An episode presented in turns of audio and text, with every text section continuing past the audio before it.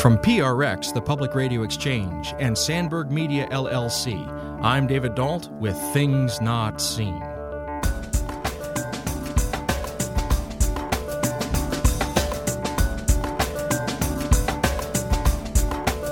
On today's show, we live in a world that shouts at us that we need to be all that we can be, that we need to become our own brand, that we need to become extraordinary. Our guest today, Dr. Robert J. Wicks, urges us to turn in the opposite direction, to move towards interdependence, humility, and authenticity. We discuss his recent book, The Tao of Ordinariness Humility and Simplicity in a Narcissistic Age. Stay tuned.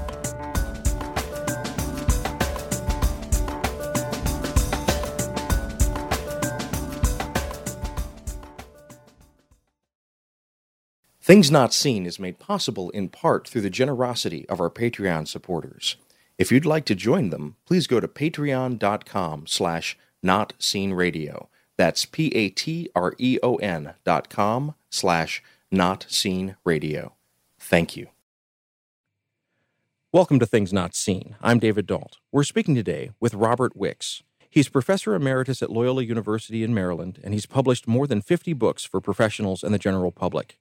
He's a sought after keynote speaker and workshop presenter. He gives dozens of major talks around the world every year, speaking to helping professionals and healers. He's lectured on the importance of resilience, self care, and maintaining a healthy perspective. Today, we're going to be talking about his recent book, The Tao of Ordinariness Humility and Simplicity in a Narcissistic Age.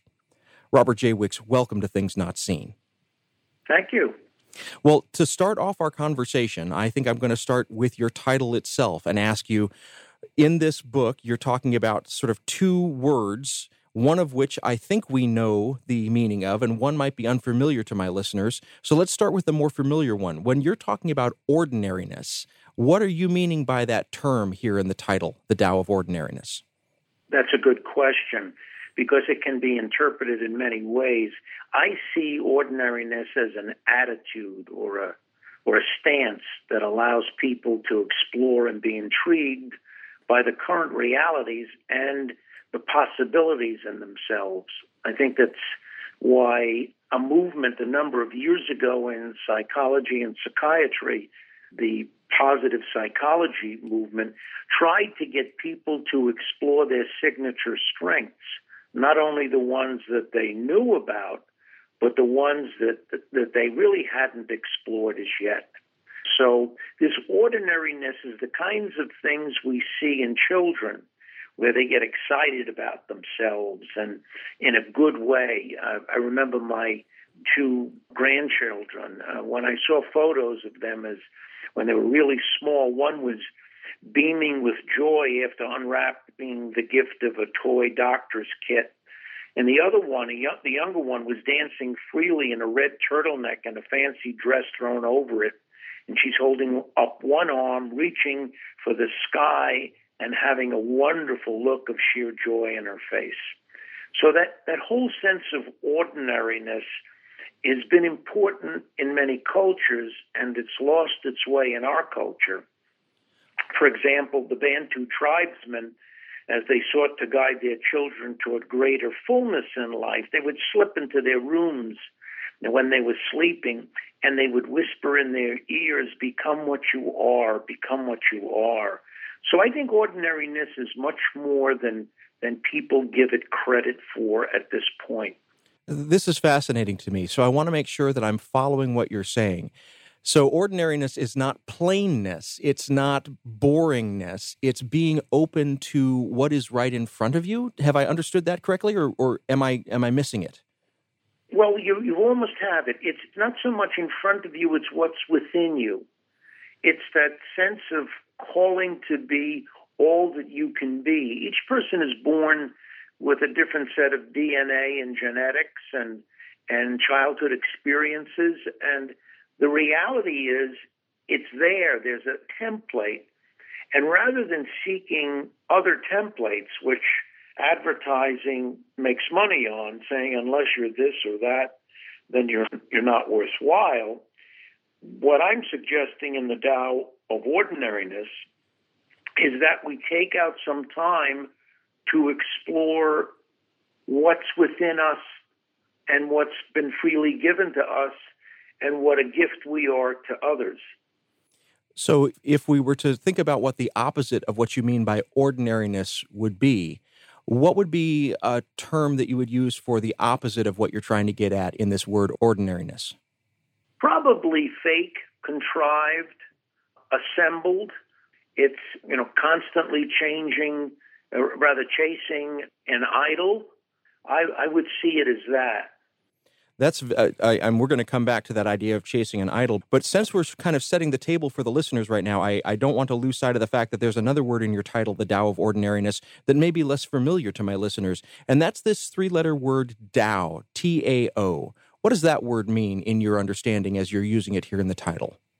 Well the simple definition of it is the way but it means much more than than we understand way. It, it really is the journey of ordinariness. It is the pilgrimage of ordinariness. So that being ordinary is really extraordinary, is extraordinary. And you can sense it when you're with people who have that, that sense of appropriate transparency and are themselves because you feel at ease. It, it really does have an impact on you. Well, you actually take up this idea in your book, The Tao of Ordinariness. There's one image that you give us of a person who had interacted with, I believe it was the Dalai Lama, or maybe it was Desmond Tutu, and the person reported that this must be a holy man. And then they were pressed on why, you know, what was it that you saw that made you think that this person was holy? And the response was, I felt holy when I was with them. Now, first of all, have I remembered that story correctly? And is that getting at what you're meaning about this extraordinary ordinariness? Yes, yes. It was a seminarian at General Theological Seminary in New York City, and he was sitting next to the dean. And halfway through the presentation, he pointed up and said, Desmond Tutu is a holy man. And the dean looked at him and said, Well, how do you know? You know. And uh, the young man didn't even blink. He said, I know that Desmond Tutu is holy because when I'm with Desmond Tutu, I feel holy. And I think that that's what happens when we have that sense of ordinariness because rather than drawing from the people that we're with, we give them the message that their ordinariness is worthwhile. I was out in LA uh, to speak to a pretty large group of people. And I was up there giving the presentation. And after it was over, there was a line of people to ask questions. And then this young woman, I'm not good at age, but I would guess maybe 16 or 17, waited patiently at the end of the line. And, and then when she had her turn, she said, I didn't have a question for you. I said, You didn't? She said, No, your talk wasn't what I expected. And then I thought, Oh, and after that, she said, I expected with your credentials that you would talk down to us. Instead, you told stories about yourself and your own journey, and you walked with us. And when she said that, not only was it probably the most encouraging words I've heard in a long while, but also reinforced my belief that if we can open up a space through our ordinariness for others, then they will have the courage to explore their own sense of self that has great value. So I'm thinking right now about what you just said in that comment that the young woman made to you talking down versus walking with. And I'm trying to think about that in light of your explanation of the word Tao as not just the way, but the journey. And so right now, my mental image is two people on a path walking side by side, sharing a conversation. And so when I'm thinking of that image, is that part of what you're trying to get at by the use of the word Tao? So it's not just a singular journey, but it's a journey of of walking with. Yes, yes, you've got it. I mean, it's this walking with is Carl Buehner once said they may forget what you said, but they'll never forget how you made them feel. When you are simply, and I you can put that in quotes, yourself, and you're walking with people, they can really feel a sense of freedom. What I once went to see uh, somebody who was living by himself, and he was really someone that I wanted to meet because of his simplicity. And when I left him, I didn't feel that I had aged at all because aging takes friction and and I could have said anything to him. I could have said, "You're a dork," and and I think his response would have been, you know, well, yes, I do dorky things. How did you pick that up? You know that there was a non sense of non defensiveness that was in his heart, and it was wonderful to experience. But I'm also I have another thought about this use of the word Tao as journey and not just way. In addition to the mental image of two people walking on a path, I also thought about a pilgrimage. And a pilgrimage, we think, okay, you get up and you just walk from one place to another, and the place that you're getting to is a holy place. But a pilgrimage takes training, it takes planning, it takes time, and it takes courage. And I'm also thinking about something like running a race, like a marathon runner. Like you don't just get up one morning and say, I'm going to run a marathon. Or if you do, you could do serious harm to yourself. right. And and so so this this word Tao, in addition to companionship, does it also require preparation? Does it require stamina? Does it require building up strength? Am I getting that image correctly, or would you say it in a different way? No, I think you, you're on to one of the chapters in the book, which focuses on the fact that it really it really does take a sense of tenacity and persistence and courage.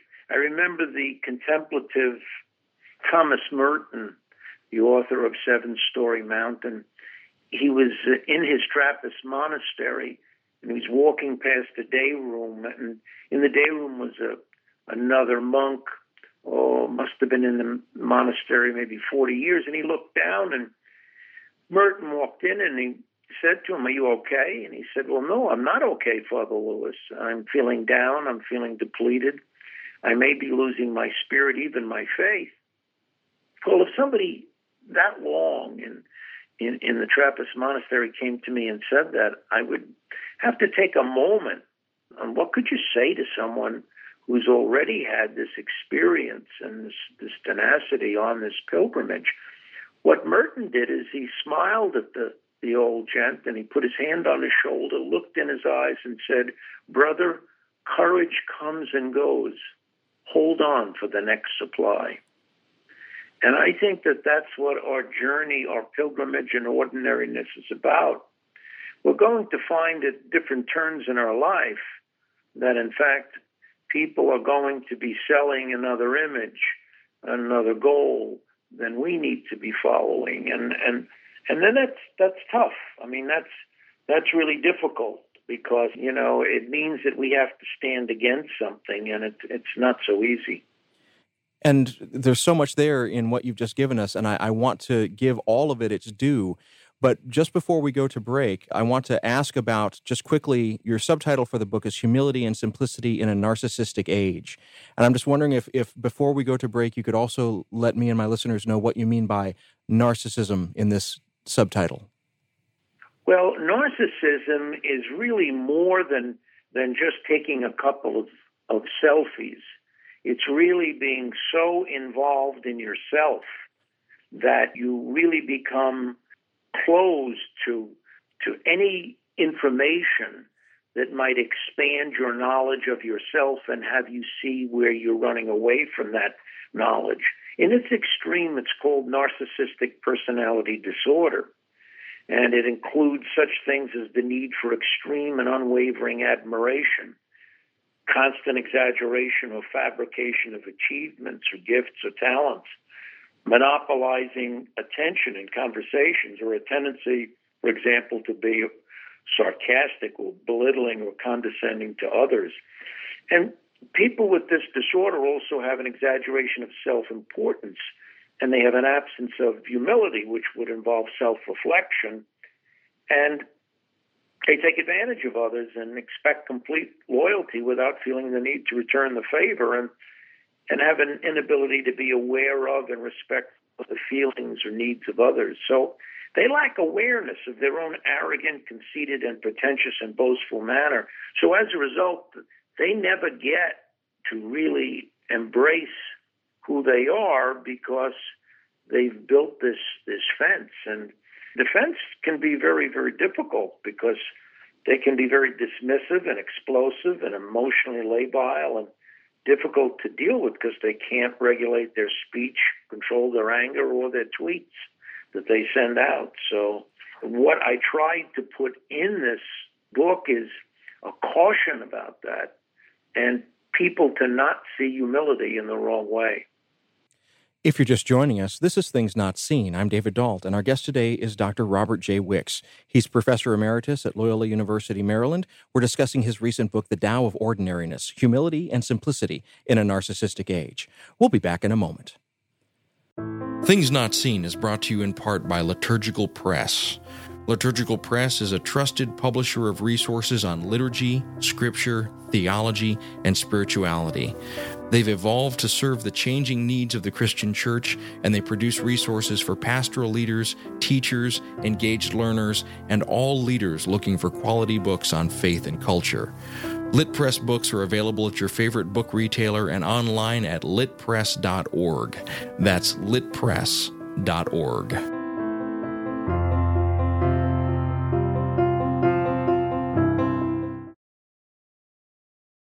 This is Things Not Seen. I'm David Dault. Our guest today is Robert J. Wicks. We're talking about his recent book, The Tao of Ordinariness Humility and Simplicity in a Narcissistic Age. There's a joke that you include in one of the chapters of your book, The Tao of Ordinariness, and I, I'm going to do the first part of the joke, and then I'd like for you to complete the joke for us. So it's it's a rabbi and a cantor and so, for my listeners who don't know, the, the, the cantor is the person who sort of sings the scripture in a Jewish service, and a janitor. And the, the rabbi walks to the front of the synagogue and holds up his hands and says, I am nothing, I am nothing. And seeing this, the cantor walks up to the front and mimics the rabbi and also says, with even greater emphasis, I am nothing, I am nothing. And then please finish the joke for us.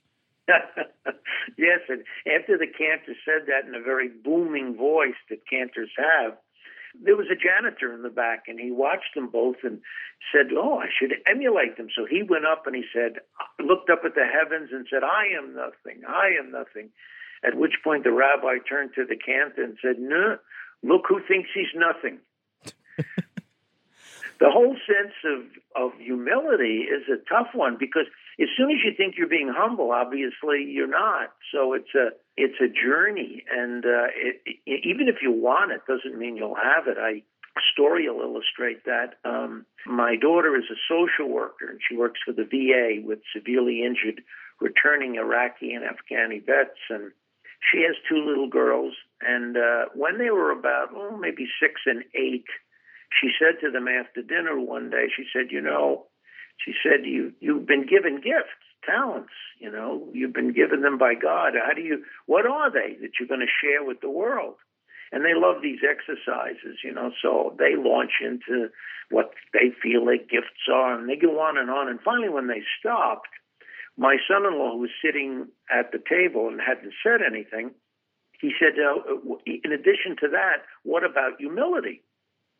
And the little, the smallest one said, "Well, what exactly is it?"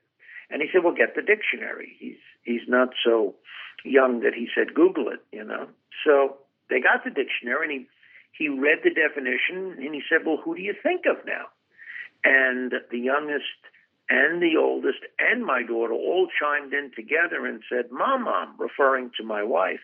And he said, "Well, what about Pop Pop?" And they shook their head side to side, and he said, "No, not Pop Pop." So even if we want this gift, it doesn't mean it's a guarantee. But I think we need to search for humility as a gift, as a as a talent, as a virtue, as a signature strength that's aligned with ordinariness. Because when you take knowledge and you add humility, you get wisdom. And when you take that very wisdom and add it to compassion, you get love. And love is at the heart of life. And without that, you miss so much. There, there's so much there that I want to dig into. And one of the things that I was thinking of as you were telling that story and, and explaining about humility, there's a phenomenon now in popular culture known as the humble brag, where you're saying something very aggrandizing about yourself, but you're saying it as if it's nothing and as if it's very, very small and, and insignificant. And you're not talking about that. And I want to make sure that that's clear because in the first segment, we talked about extraordinary ordinariness.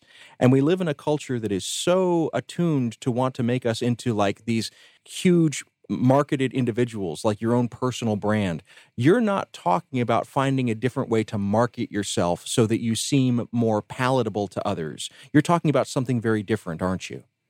Yes, yes, because you'll often hear the statement, you know, I, I'm so humbled by uh, having achieved this great accomplishment. Well, obviously, the person who's saying that, even if they mean well by saying it that way, are saying essentially you're going to have to go some to be as wonderfully humble as me because look at what I've done. And it's just a an inauthentic way of praising yourself. And there's nothing wrong with claiming the talents that you have. As a matter of fact, humility, it's not burying the gifts that you've been given. But what it is, is it's claiming your gifts in one hand and your growing edges or defenses in the other hand and seeing them with a sense of equanimity. It would be very foolish to put your talents under a bushel basket. But by the same token, most of those talents were gifts that you were given through birth, and also they were enhanced by friendship and mentors. And not giving them credit is crazy. Well, something about the story that you told about your family makes me think this as well. So, you said that humility is something that you may want, but the recognition of humility isn't something that you can give to yourself. I, I almost want to say that as soon as I start saying, I'm so humble, I've committed a humble brag, kind of the example that you were giving a moment before. What we're really hoping for is that others will look at us, if I'm hearing you correctly, and will say, yes, this person is humble. This person makes me feel holy when I'm with them. This person makes me feel whole when I'm with them. Am I understanding the mechanism correctly? Is it something that is given to us by others, this notion of our achievement of humility? Well, I think what it is is it's a recognition of authenticity and genuineness and it's a recognition they can pick up on you that you realize this is not something you've achieved on your own. And when they do, it really they feel freedom in themselves. I remember I had a woman who was sexually abused as a child, and I was seeing her as an adult. And we were getting to the end of the treatment, and I wanted to make an intervention. I wanted to say something to her. But I didn't want to be a hypocrite because when I supervise psychiatrists or psychologists or helpers in, in, in any form, I say to them, when you say something to a patient or a client or someone you're guiding, I should be able to ask you later in clinical supervision, why did you say that? Why did you say that now? Why did you say that now in that way? And what did you expect? Don't tell me it was intuition. You good intuition comes out of good discipline. So in her case, I wanted, I thought about it before I said anything. I said, I want to accomplish two things. One, I want her to take credit for all the hard work she did in therapy. And number two is I want to ask her how she got to this place so that when she enters darkness again, because darkness comes and goes for us all, she'll know what to do. That was my brainstorm. So I said to her, Picture my face as a mirror. What do you see? She said, I see a woman alive with the Spirit again, a woman who's resurrected that little girl that was lost because of the abuse in her family. And she's integrated that little girl with the woman she is now, and because of it, she's hot stuff. And I said, Yes, you are hot stuff, but how did you get to this place? You weren't this way when you came in to see me. And she stopped and, leaned back and she said, You mean you don't know? And I said, I would never ask you a question I knew the total answer to. She said it was quite simple. And then I really was caught flat. I, I said, Simple? She said, Yeah. The first time I came in here to see you, I simply watched how you sat with me. And then I began sitting with myself in the same way. I think that's what ordinariness does. It has it opens up a space so that we can, on the one hand, be very clear about ourselves, but not just clear because we would cause narcissistic injury. We would hurt ourselves to the core. And in the other hand, be kind with ourselves, but not just kind because then we would not grow. But with this balance of clarity and kindness, we can find our ordinary self in really all its splendor because true ordinariness really is, you know, it's almost like tangible holiness. It's an amazing thing to experience in a human being. If you're just joining us, this is Things Not Seen. I'm David Dault, and we're speaking today with Dr. Robert J. Wicks. He's professor emeritus at Loyola University in Maryland. He's much published and he travels all over the world talking to people about how to integrate various types of healing sciences into their work and their lives. Today, we're talking about his recent book, The Tao of Ordinariness Humility and Simplicity in a Narcissistic Age there's something that you have said repeatedly in our conversation so far. You you keep saying in some fashion that we are dependent upon others for the mechanism of this kind of journey to ordinariness. And it makes me think again and again of a quotation that comes I guess about halfway through your book and it's just a it's a simple line but it stuck with me and it's from Reinhold Niebuhr the the 20th century theologian and Niebuhr says nothing we do however virtuous can be accomplished alone. And so I'd like to ask you about the role of mentors in ordinariness. How do others work explicitly in this process of helping us find and discover and cultivate and be courageous in our own ordinariness? Oh, that's important. That's very important. I think basically, eh, eh, you know, friendship is, is very, very important. I recall that Cameroonian proverb if you want to go fast, go alone. If you want to go far, go together. But I think that it's important for us to not just say we need good friends, but to key in on four types. One is the prophet, and, and no one likes the prophet. I mean, Henry Thoreau once said, if you see someone coming to do good for you, run for your life. Um, but the prophet asks the question, what voices are guiding us? What voices are we responding to in life? They almost show that we're looking in a mirror, you know, and the mirror is the public around us. The second is the cheerleader, who's a sympathetic person and really thinks we're wonderful. And if you just have prophets, you'll burn out. If you just have cheerleaders, you won't grow. But they balance each other. And the third is the harasser or teaser, and the harasser or teaser is that person that, that catches us when we really are taking something meaningful in our life seriously and we mistakenly do a detour and start to take ourselves too seriously. And we can see that on television and people from different areas of society when they're taking themselves too seriously, which is dangerous because what they do is they become brittle and not only do they break, but picture a tree limb breaking and falling on what's around them. Uh, and then the final friend is the mentor, the inspirational friend that calls us to be all that we can be without embarrassing us that we are where we are. But the mentor is an interesting character because they often ask questions that invigorate our thinking to see the possibility and challenges in new ways.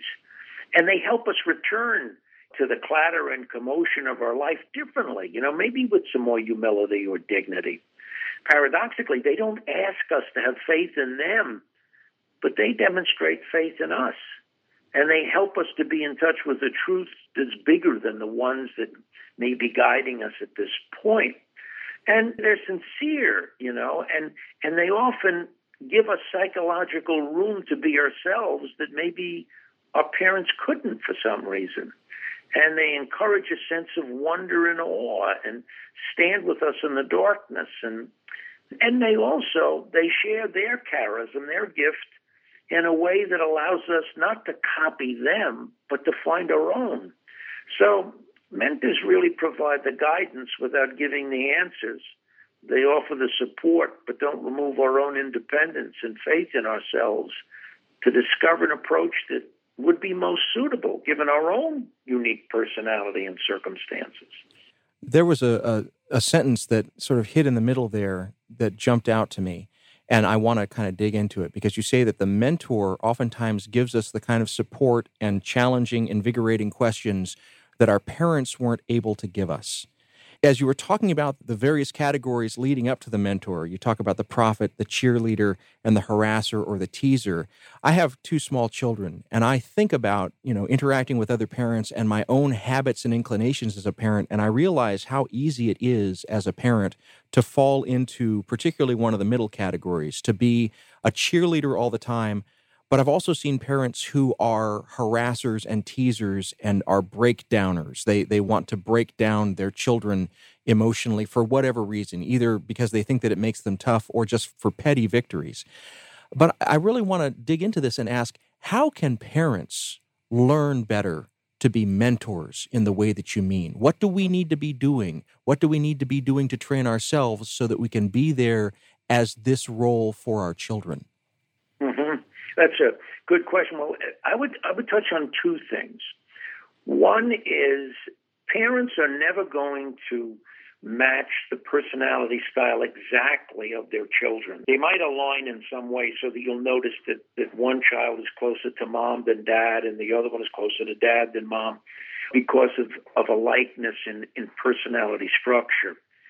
But basically, the music should be in a sense of acceptance. And that acceptance doesn't mean that we we you know run up and defend them at school when when the school disciplines them or something. And it's a music. It's a music, and you need both the music and the lyrics. And the music is this sense of truly, you know, both non-verbally and verbally demonstrating to them that you love and respect them. Now, the lyrics of it of of this relationship, this mentoring relationship in the family is important as well. That's why in the Tao of Ordinariness, I put that list that I just gave you in it. And I spoke about, and I think that if a parent would just, you know, go to the library, get the book, and Xerox that one page, and just use that as a reflective device, I think that their parenting would improve and they in, in and also they would begin to recognize as they're reflecting on it that they're not perfect. So that when they fail they would recognize that the more i really try the more i'm going to fail because statistically the more you're involved the more you're going to fail. It's part and parcel of involvement. So that, that i think some parents are too hard on themselves because they fail uh, when I work with surgical residents, I say to them, you know, one of the things you're going to have to recognize is is that in your tenure as a surgeon, you're going to kill people. Maybe not through malpractice, but through mispractice, because you can't be on 100% of the time at an A level. It's impossible. And as parents, we can't be on at an A level 100% of the time. So while we set the tone for our children, and while we use that the lyrics that I just described to you, I think we need to do the same for ourselves. Now, you just did a turn there when you were talking about the lecture that you gave to the physicians. And it's a turn that you make at several points in your book as well. And you, you note this as a habit that you have. Sometimes in a clinical or therapeutic moment, you will ask the impish question or you will point out the uncomfortable truth. And I just want to sort of ask about that as a as a technique in the therapeutic and clinical moment. You're calling someone's bluff in that moment. You can't be on your A game all the time. As a surgeon, you're going to kill people sometimes. That sounds like a harsh thing to say. Why is it necessary at times in a clinical or therapeutic moment to say something like that? Well, because I think people need to be honest with themselves and need to take themselves seriously as being a human being. I think what happens, for example, and this may sound a field, but it's related. I think what happens, why people don't take out time in silence, solitude, and rapt in gratitude to center themselves in mindfulness, meditation, or simply taking some quiet, reflective time, or as what some people might say is prayer, is because they, they get, get down three dead ends. And one of them is arrogance, where they project the blame on others. And it's fun to do that, but if you give away all the blame, then you give away the power to change. The second is ignorance, where they condemn themselves. And I see this as negative grandiosity, and I'm puzzled when religious people do it because it's almost like they're saying that they're greater than God in condemning themselves.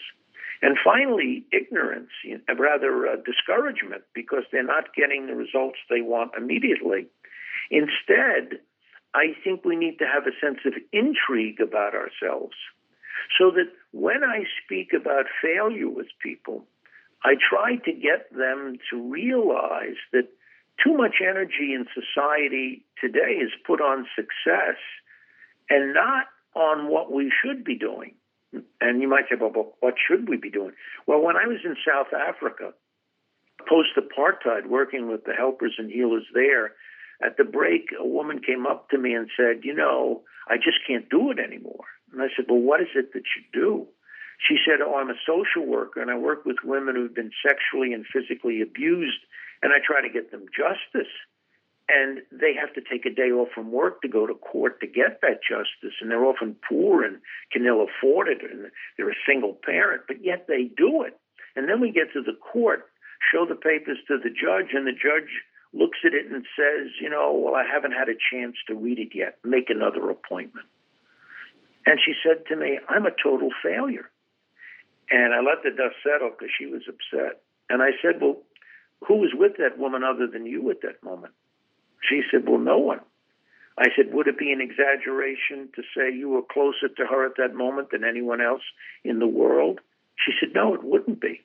And then, as in as gentle a voice as I could muster, I said, And you want to leave that?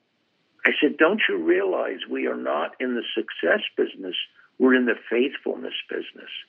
And that's what I'm hoping that the Tao of Ordinariness does. It helps people focus more on personal and professional faithfulness to what is good in themselves and in what they can do for others, rather than getting so tied up in the compulsive search for success and get caught in the dead end of narcissism. If you're just joining us, this is Things Not Seen. I'm David Dault, and our guest today is Dr. Robert J. Wicks. We're talking about his recent book, The Tao of Ordinariness Humility and Simplicity in a Narcissistic Age. We'll be back in a moment. Hey, folks, this is David. Thank you for listening, and thank you for supporting the work that I do. As you're probably aware, in addition to this show, I help produce a number of other programs about culture and faith. One of them is the Commonweal podcast, produced by my friends over at Commonweal Magazine. For almost a century now, Commonweal has staked a claim for Catholic principles and perspectives in American life and for lay people's voices within the church. Their podcast features a wide spectrum of voices discussing art, politics, religion, and civil society. Each episode offers three or four segments that amplify the pages of the print magazine and move into new frontiers. I've been a reader of Commonweal for a long time, and I'm thrilled to share this new podcast with you, whether you're a longtime reader yourself or just discovering it for the first time. You can find the Commonweal podcast on Spotify, Google Play, and Apple Podcasts, as well as on their website, commonwealmagazine.org slash podcast. That's commonwealmagazine.org slash podcast. This is Things Not Seen. I'm David Dault. Each week on our program, we bring you a rich conversation about culture and faith. Today, we're speaking with Dr. Robert J. Wicks about his recent book, The Tao of Ordinariness Humility and Simplicity in a Narcissistic Age. Dr. Wicks is professor emeritus at Loyola University in Maryland. He's lectured all over the world, he's written many books, and today we're talking about this most recent one. So there's an image that you have used at several points in our conversation, and it's the image of a mirror. And that a mentor, for example, allows someone like a mirror to see themselves more clearly and to and to understand both their strengths and their weaknesses more clearly by asking sort of your phrase invigorating questions this notion of the mirror has stuck with me because the subtitle of your book humility and simplicity in a narcissistic age the subtitle of the tao of ordinariness the mirror is the tool of the narcissist. In fact, it's right there in the name because the narcissist is named for Narcissus, and Narcissus is the one that famously saw his own image in the pond and could never break away from that image. He just fell in love with his own image. So, how is it given the fact that a tool for narcissism like a mirror can be used for such dastardly ends, how is it that a mentor or this relationship that acts like a mirror is different and creates a different outcome than narcissism? Mm. Well, I think that what happens is is that when we have a mentor who doesn't take herself seriously or himself seriously, and and the mentor also doesn't play down the talents that they have or exaggerate the issues that they have to deal with, I think that, that what happens is is that then we have the courage to also be ourselves and search for ourselves. I quoted Anna Quindlen in the book. She said, The thing that is really hard and really amazing is giving up on being perfect and beginning the work of be, becoming yourself. And, and it's echoed by Viktor Frankl in his really wonderful book, Man's Search for Inner Meaning. He said, Live as if you were living a second time and as though you had acted wrongly the first time. Well, what happens there is that the mentor in mentors in their ordinariness, you know, we begin to lean back, and unlike Narcissus, we look and not only see what we want to see, but we first of all see what's there. I mean, there's an honesty and a transparency. But in seeing it, we don't just simply see our faults. And, you know, people think they're being honest with themselves when they see their faults and their, their problems or their growing edges or defenses or sins, whatever you want to call it. But no, the, one of the hardest parts of ordinariness is to also be able to see our gifts. Because it's almost like if we're frightened that if we, we see our gifts, then then people will desert us, that people will think we don't need anything, people won't support us. But that's a lie that has been taught to us by society. I think when we see our gifts, we can begin to say, boy, this is exciting. I've been given these things, you know, and it's been enhanced by friends. And now I can spend this time in my life, you know, really trying to use these gifts. And I think we need to go through a number of phases with those gifts. But there's also points where that dynamic comes to us, the gifts come to us in a way that we don't expect, or maybe even that we don't want. I'm thinking of an illustration that you give in your book, The Tao of Ordinariness, about a class. And you're teaching this class, and you're noticing the interaction of two students one who is very emotional and comes from an evangelical Christian background. The other, I believe, was a Buddhist and was yeah. very subdued but sat in front and you could see that student's facial reactions to the student that was more kind of effusive and and passionate and there's one point if i'm remembering the story correctly where where something breaks in the classroom it's just gone over the top and the the buddhist student who's been so reserved finally says something and after the class you pull that student the buddhist student aside and you say that person who gets under your skin that's your spiritual director now, first of all, have I remembered the story correctly? And if I have, yes. if I if I, if I have, what in the world did you mean that this person who's annoying you is your spiritual director? What are you talking about? Well, and I it was a timing thing. I think one of the issues in working with people that is not really emphasized enough is pacing and timing. Uh, I was supervising a, a therapist once, and I said, you know, you, you said that. Well, it's correct. I said, well, it may be correct, but why now? Why did you say it now? You know, because readiness is important. So I watched the two of the students. One was getting more and more passionate, the evangelical, and I watched him making faces, you know, and and no one could see it but me, the Buddhist, you know. So I let it play out. And, and then uh, when she she got so excited, she threw something, and it, it just whizzed by my head. Well, she she was upset then, and and uh, she saw me later about it and said, you know, I, I I didn't mean. I said, well, I said one of the important gifts that I learned from spiritual writer Henri Nouwen years ago when we were chatting in his little apartment up at Harvard was the importance of pruning. When you prune something, it doesn't blossom less, it blossoms more deeply. And I said, Your passion is a gift. Oh, it's a beautiful gift. I said, but but the reality is that, that unless you prune it, it's not going to blossom deeply like when you prune. And then in his case, I noticed that he was making these faces, and I'm thinking to myself, you know, you think you're better than this other person, rather than, in fact, you have different gifts. So I waited a while, and, and as you said, I waited till the whole class left. I said, Would you wait for a moment? And then he did. And I said to him, She is your spiritual director. And he said, Well, I'll have to think about that. I said, Don't think about it. She is your spiritual director. And I left because the timing was right for him to see that the emotions in him were giving a tip.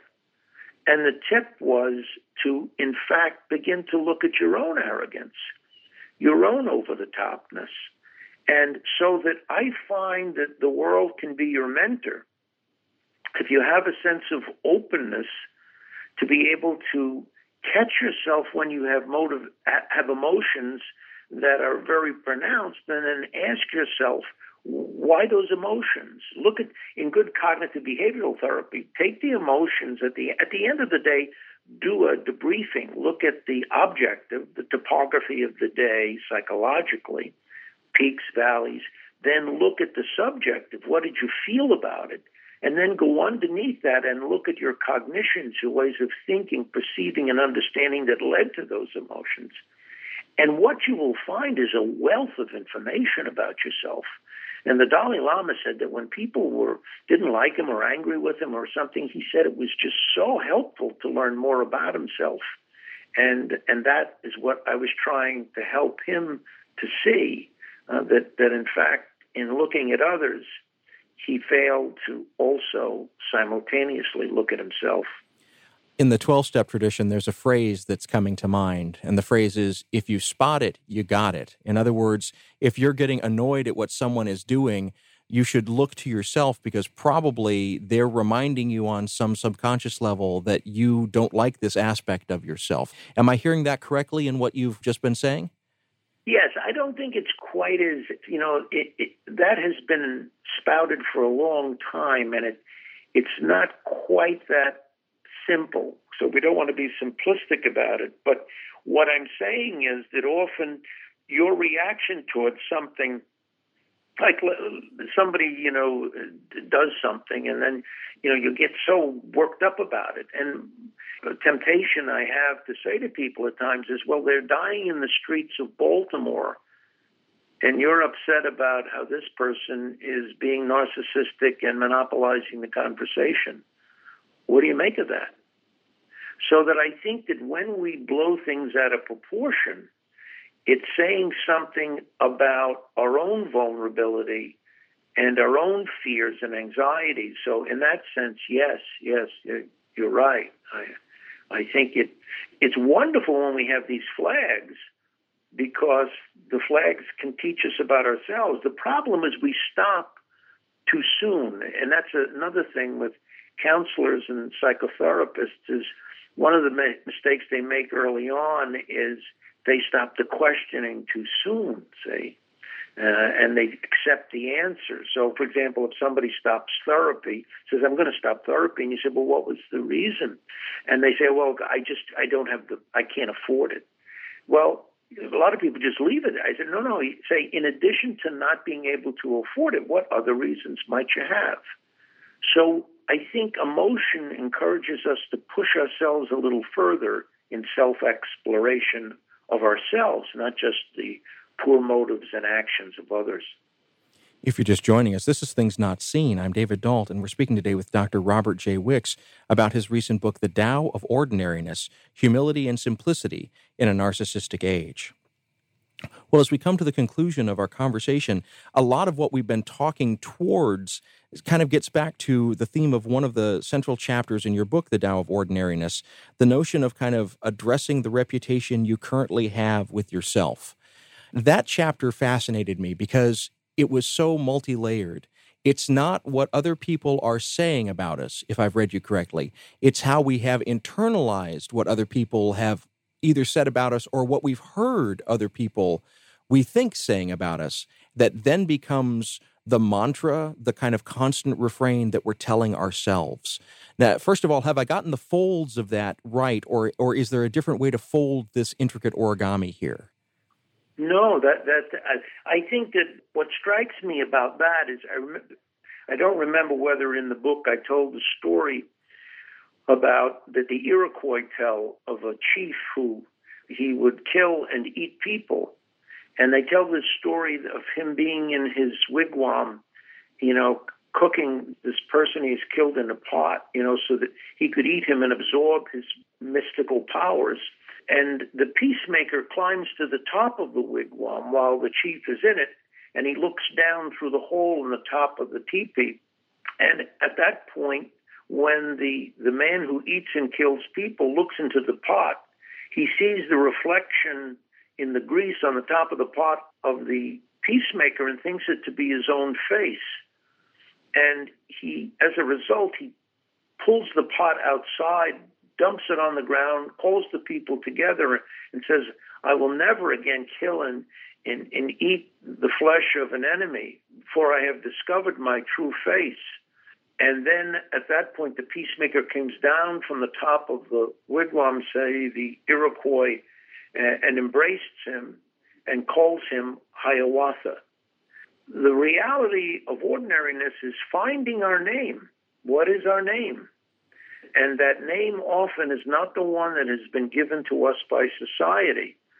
And we need to have the courage to confront the reputation we currently have with ourselves. Well, you, you used a phrase a moment ago that, that I just want to sort of linger with so that my listeners really have this clearly. This notion of discovering your true name, your true face. Yes. And uh, help me understand what that means because when I was born, I was given a name. Isn't that my name? When I discover my true name, when I discover my true face, what are we talking about here? You you use the word authenticity. I want to make sure that I'm tracking this right. That's that's when we come to be our authentic selves. I think that the world, the goodness in the world, calls us to embrace our, our name. If you look in scriptures, you'll see the, the the call, for example, in the Hebrew scriptures for Abram to, to become Abraham, the father of his people, and Sarai to become Sarah, a woman filled with new potential. Both were doing fine. For me, for example, embracing your own name means, like I, I once said, I think my name should be enthusiasm. And my wife said to me, she said, Well, I don't really care for it. And I said, honey, this wasn't meant to be a sharing. This was more of a male thing. I announce it and you clap. That's what I had in mind, you know. And but I kept the name, but, but it really wasn't my name. And then I finally said to her, you know, maybe it should be Passion. And she says, I think that's you. So that's the first name. Then what happens as we get older into our 30s and 40s? That name needs to be pruned and so for me, I found that I was being intrusive in being passionate. So I needed to be a gentle, passionate person. So the pruning that I did really, I think, helped me deliver my central charism, you know, my whole sense of being passionate. It matured it. And then I noticed that as I reached into my later 50s and 60s, that I needed to take a leap into the darkness. You know, first I needed to have self understanding, find my word or name. Second, I needed to experience pruning so that that name would be balanced. But finally, I needed to take a leap into the darkness, not step forward or lean back and prune it, but but leap. You know, as as one spiritual guide said to a mentor at that a mentoree at that point, he said, uh, How are you growing spiritually? And he said, Well, by step by step. And he said, Well, you can't cross a chasm by taking little steps. You need to leap into the darkness. And the leap was to make my pruning word my central word. So for me, it was seeking to be gentle. Now, people would always see me as passion, but I put all this central energy on gentleness. Now, you might say, well, what's the darkness? Well, the darkness was that every time I focused on gentleness, I could see how in the past I wasn't. And when I focused on gentleness, even when I tried, I often failed. And you might say, well, then why would you continue doing that? Because it gave me great freedom. And I experienced what some people would call grace, where you realize you can't do it by yourself. And all of a sudden, the focus on switched to faithfulness from success from self accomplishment to recognizing that this was a journey or pilgrimage that involved other people and things greater than myself. Professor Robert Wicks, it has been such a joy to speak to you, and I have learned a great deal from your book, The Tao of Ordinariness, but also just from this conversation and your generosity in allowing me to ask you questions that ranged kind of far from the book. I mean, I, I, tried to use the book as a jumping off point, but you have blessed me by running with me in every direction that I've gone. And I can't thank you enough. I want to thank you for taking time to write the book. Uh, it's clear that it, it's a the response of deep reading and the result of much thought over many years and a storied career.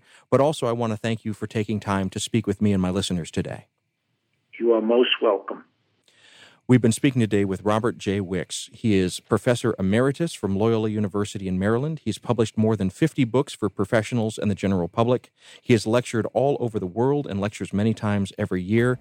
We've been speaking today about his recent book, The Tao of Ordinariness Humility and Simplicity in a Narcissistic Age. Things Not Seen is produced by Sandberg Media LLC. We're distributed nationally by PRX, the Public Radio Exchange. Today's show was recorded at the William Adams Studios in beautiful Hyde Park here on the south side of Chicago, Illinois. Our studios have a home courtesy of the Zygon Center for Religion and Science, part of the Lutheran School of Theology at Chicago.